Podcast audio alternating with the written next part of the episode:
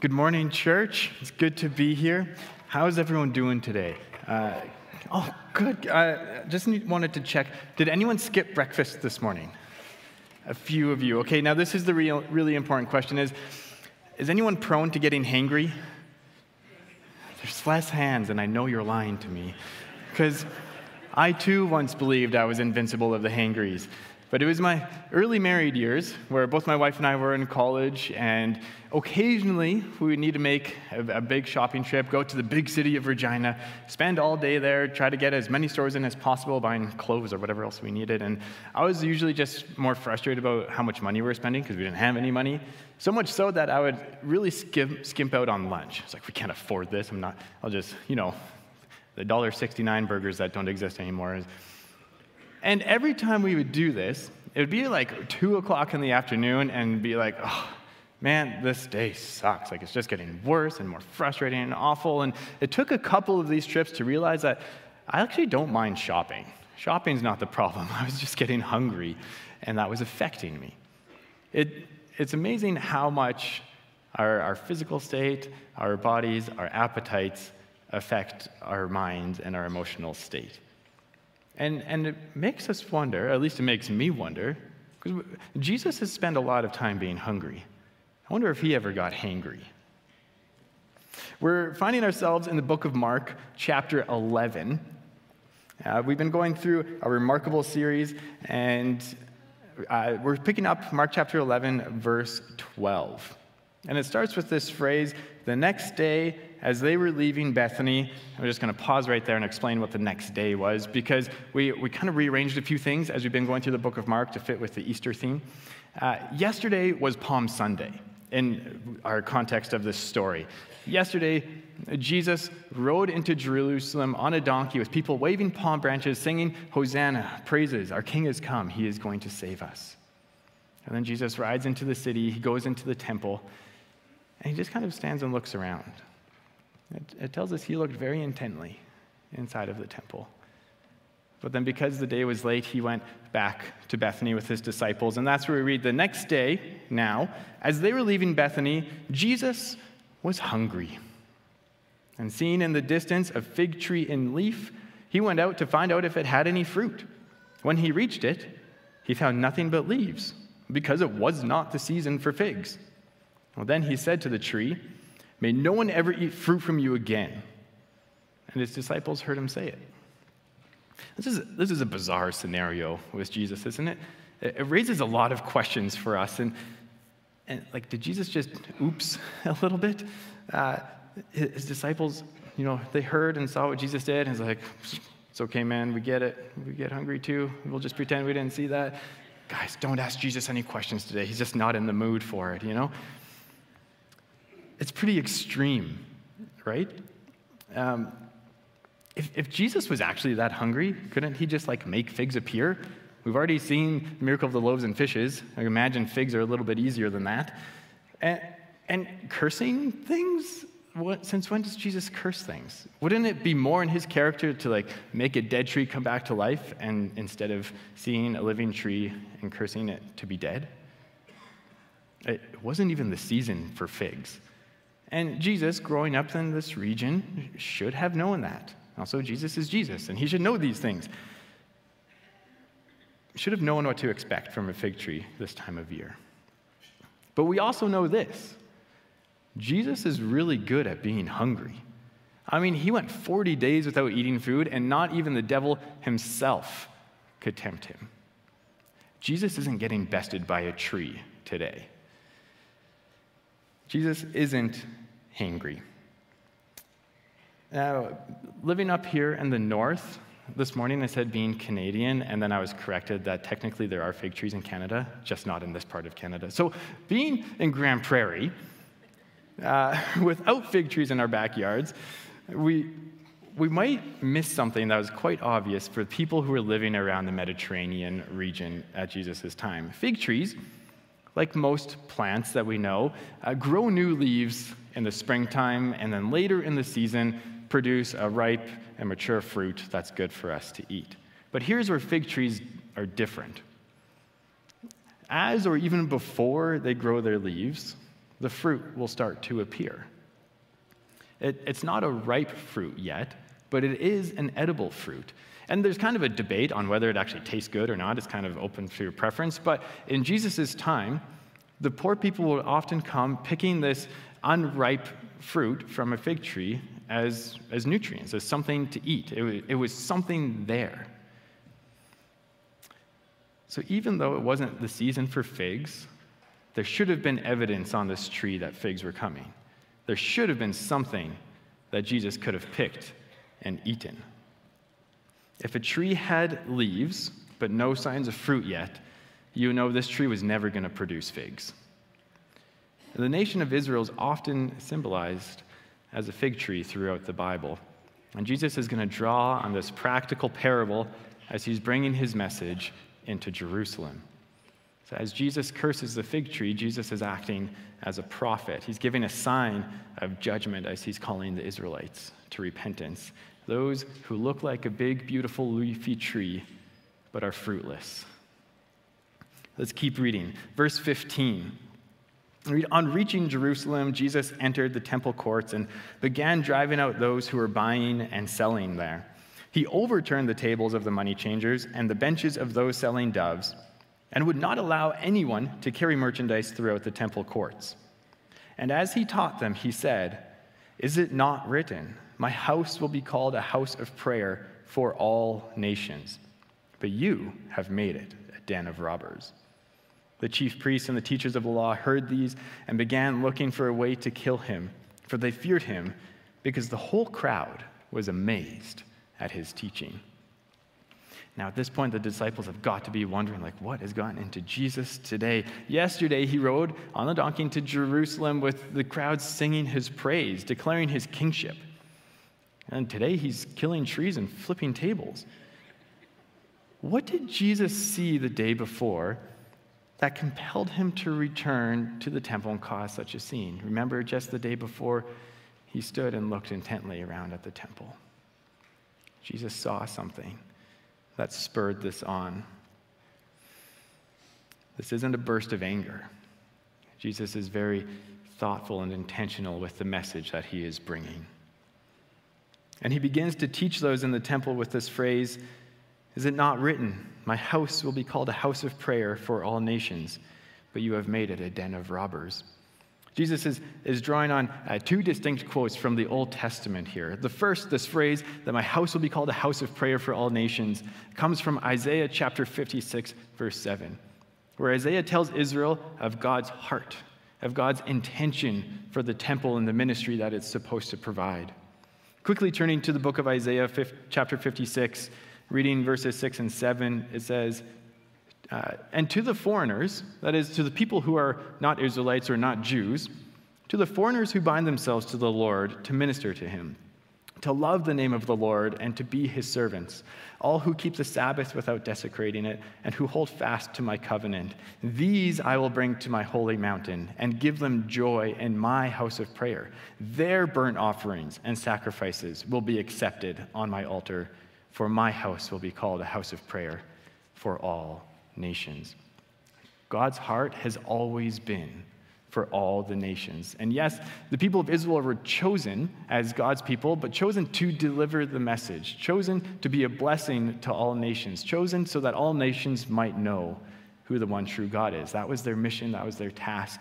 And it was like that right from the beginning, right from when God called Abraham and established a covenant with him. He said, "Abraham, you'll be a father of many nations, and all nations will be blessed through you." Now, the temple was the place of worship.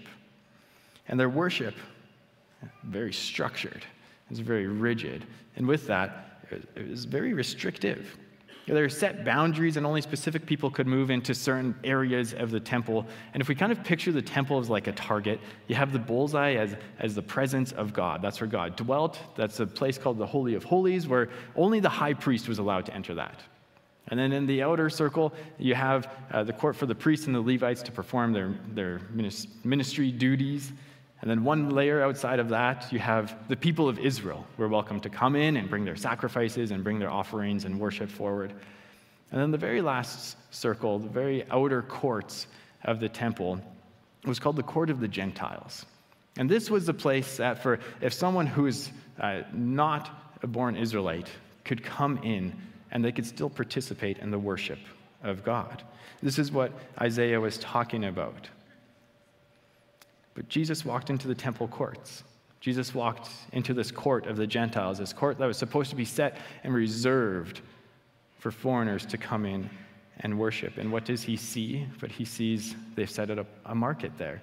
They've set up currency exchanges. They set up places for the Israelites to come and purchase things that they can offer a sacrifice and participate in worship. Now, just to clarify, this idea of a market was not bad. Actually, in fact, it was, it was very helpful and useful and convenient for people, because if you're walking from several cities away and you're trying to bring like your sheep and your cows and all of your grains and your oils and whatever else you might be offering, and you, you need the local currency, I mean, how much easier would it be if, if you could just purchase it all right there, right? So this was helpful. This was good. Sometimes it was even necessary. But the issue was the location. They set the location for the convenience of the Israelites and to the neglect of anyone else who might be coming to worship. They took up the space. Take that market, move it out on the streets. It's still there, it's still convenient, it's still available for you. Make room for people to come and worship.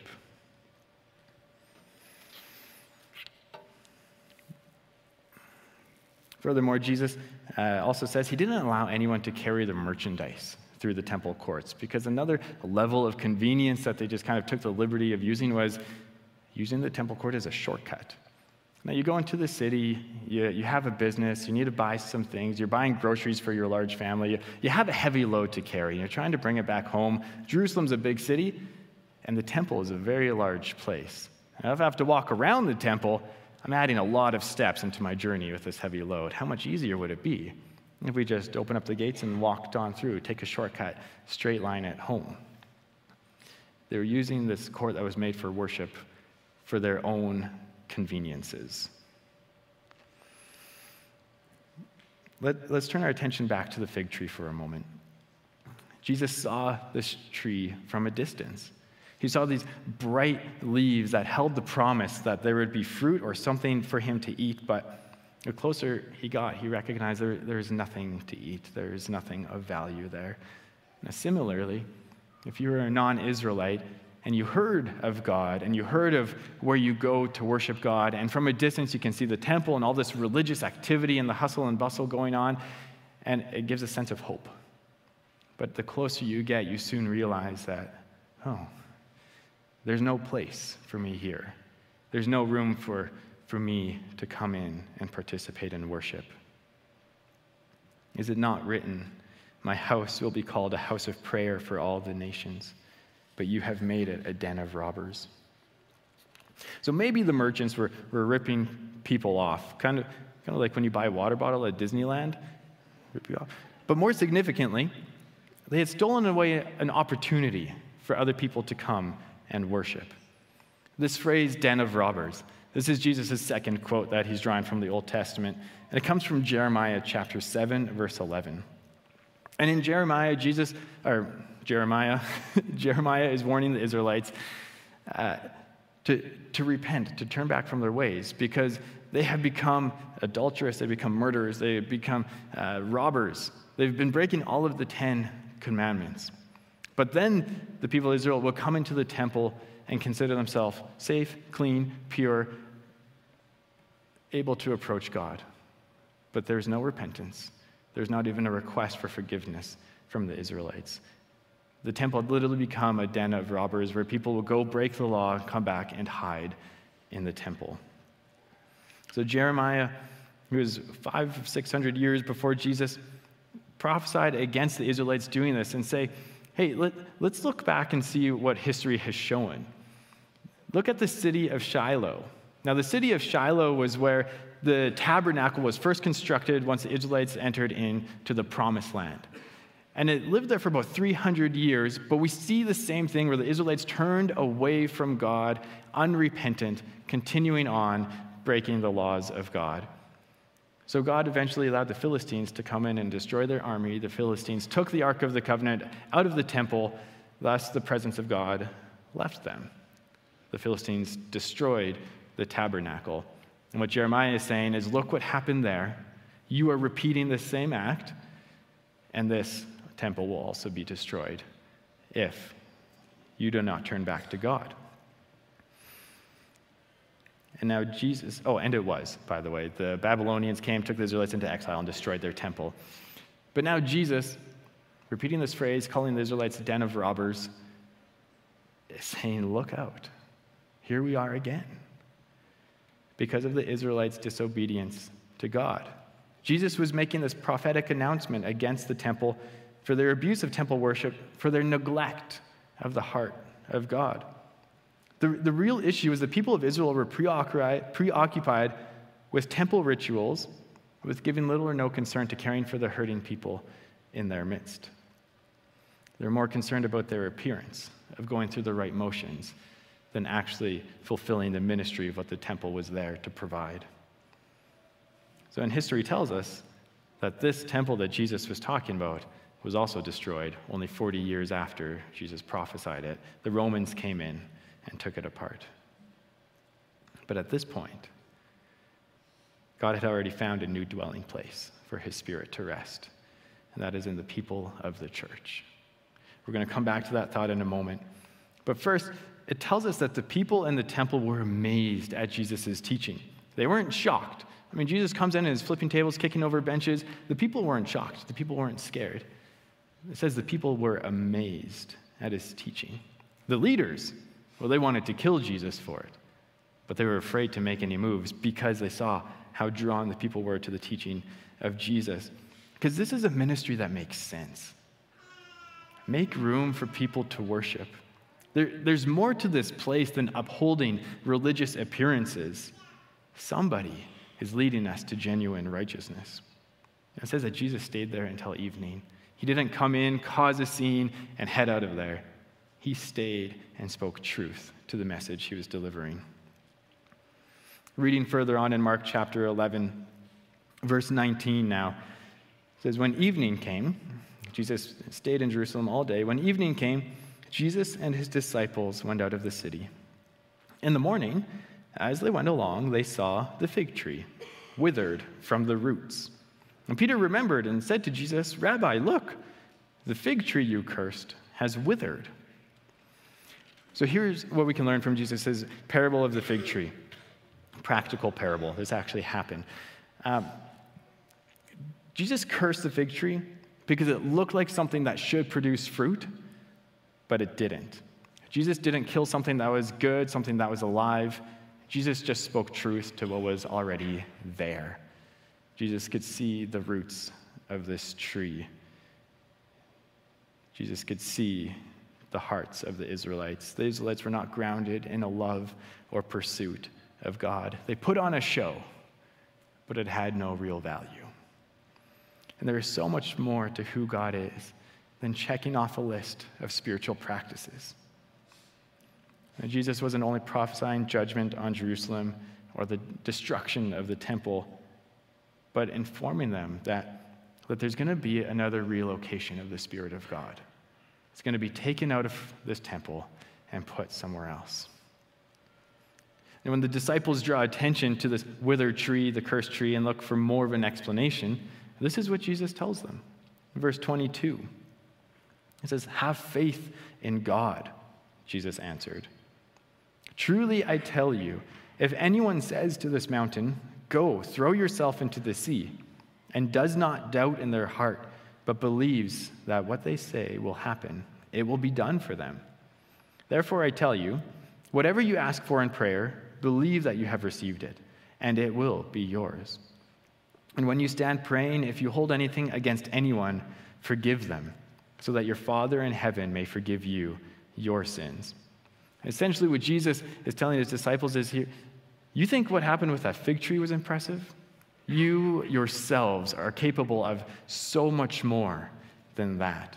And Jesus breaks it down into two components, faith and forgiveness. Faith. He says, whatever you ask for in prayer, believe that you have received it, and it will be yours. Okay, so now our prosperity gospel sirens are ringing and raising red flags, right? because it's passages like this that are so easily taken and twisted to say, whatever makes me happy, Jesus is going to give me. Here comes riches, here comes the easy life. But Jesus never promised any of that in his call to follow us. Yet we have fallen prey to this vending machine type of Jesus where if I do X, Y, Z and insert my little coin, then I will receive what I'm looking for. But that idea falls into temple ritualism. Those are leaves without any fruit. We've also erred on the other extreme, where we've been so uh, guarded and concerned and protected about we don't want to treat Jesus like this vending machine that we've just stopped asking. We've just stopped asking Jesus for things, for help. This idea, maybe, but maybe if I'm just good enough, then God will see me. Maybe if, if I read my Bible consistently enough, then Jesus will bless me. Maybe if I do X, Y, Z, Jesus will care enough to provide for me. And we've also fallen into the trap of legalism, trying to pay for a gift that Jesus is offering us for free. We've missed the fruit. So where do we find a balance in this? How, how do we hold the tension of Jesus' instructions that, yeah, we can ask for anything, but fighting against our own selfishness, fighting against our own independence? We've been in the book of Mark for quite some time now, but we only need to look back one chapter to see that Mark has been leading us up and building up to this point of teaching us how to ask Jesus. Two weeks ago, we looked at this story, this request of James and John. James and John approach Jesus and say, we want you to do for us whatever we ask. As Jesus responds, what do you want me to do for you? Essentially, they say, make us the best. We want to be the greatest. And then last week, Wes brought us through uh, the story of blind Bartimaeus. Bartimaeus sitting on the roadside, hearing Jesus walking by, crying out, Jesus, Son of David, have mercy on me. Jesus calls him forward and, and responds the exact same way. What do you want me to do for you? And the story is still fresh for us. Bartimaeus says, I want to see. And Jesus heals him. In each story, Jesus offers the same question. What do you want me to do for you? But, but there's also an interaction that happened before this question came forward. How do you approach Jesus? When you have a desire and you turn towards God, what's your posture? James and John came in high and mighty, do this for us, demand. Bartimaeus, submitting himself before Jesus, knowing the person of Jesus, knowing the power of Jesus, have mercy on me. Submission. Now here's what I want to be careful of. Does this mean that if we use the right words, then it will be given to us? No, because those are still bright, big leaves with no fruit. We're getting to the fruit-bearing part really soon. But first, I want to acknowledge this. In both stories, with either posture, they were still allowed to ask. We are allowed to ask Jesus.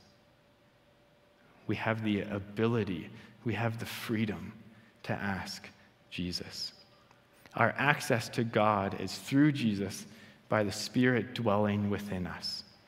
Our ability to ask in prayer is because there is a new temple. The Spirit of God doesn't reside in a building. The Spirit of God resides in every person who believes. We all have access to the Father. We can ask. All who believe have access to the Father. And with our access to God, well, what are the things that we should be asking for?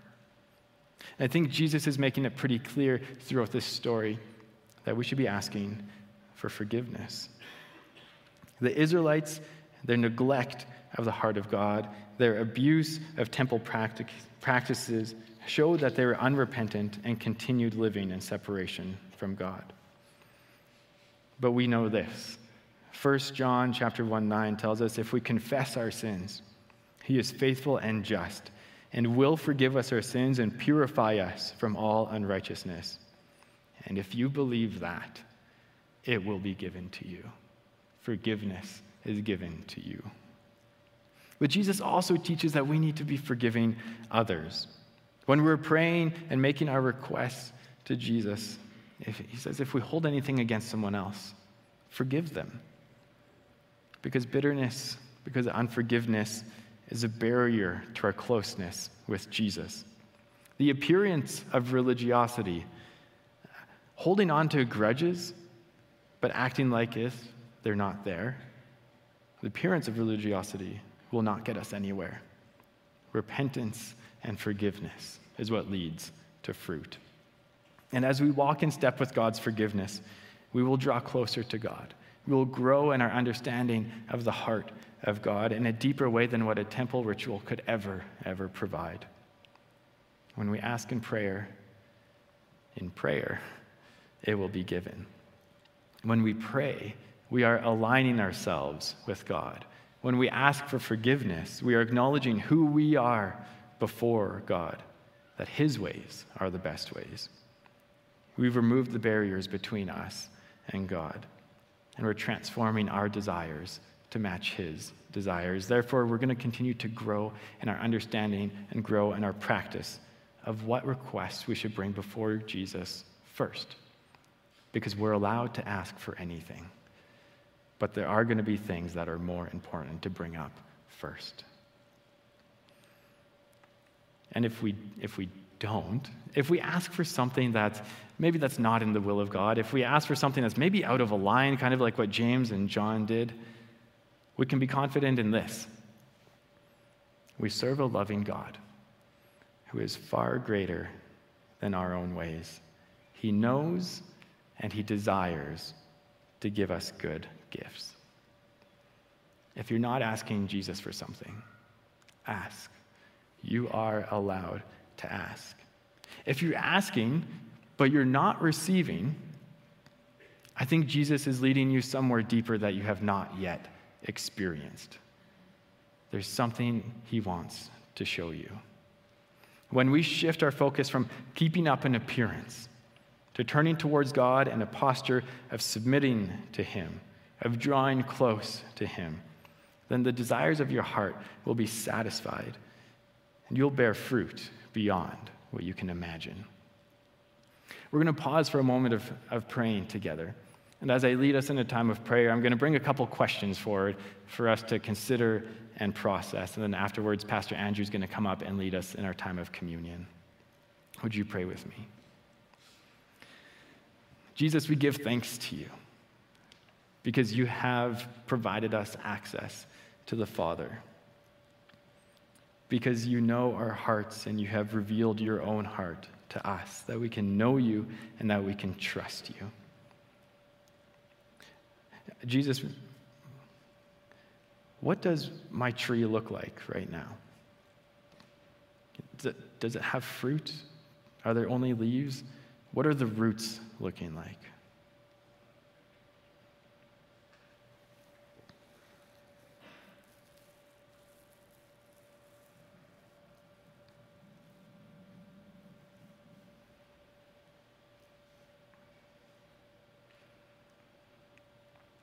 Jesus, what is hindering me from being able to produce more fruit? To step in line with Your character.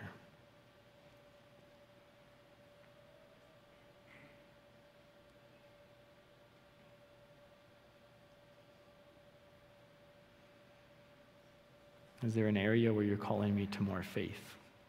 Or is there someone that I have not yet forgiven?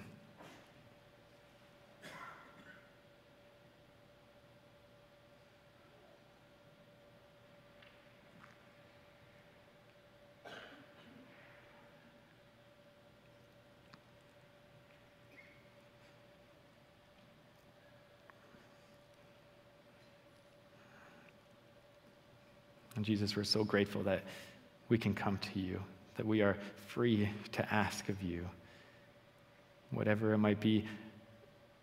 Jesus, we end with this. We, we turn ourselves towards You, submitting ourselves under You. Jesus, what is the thing that I should be asking for right now? Where are you leading me? What am I missing out on? Jesus, what should I be asking you?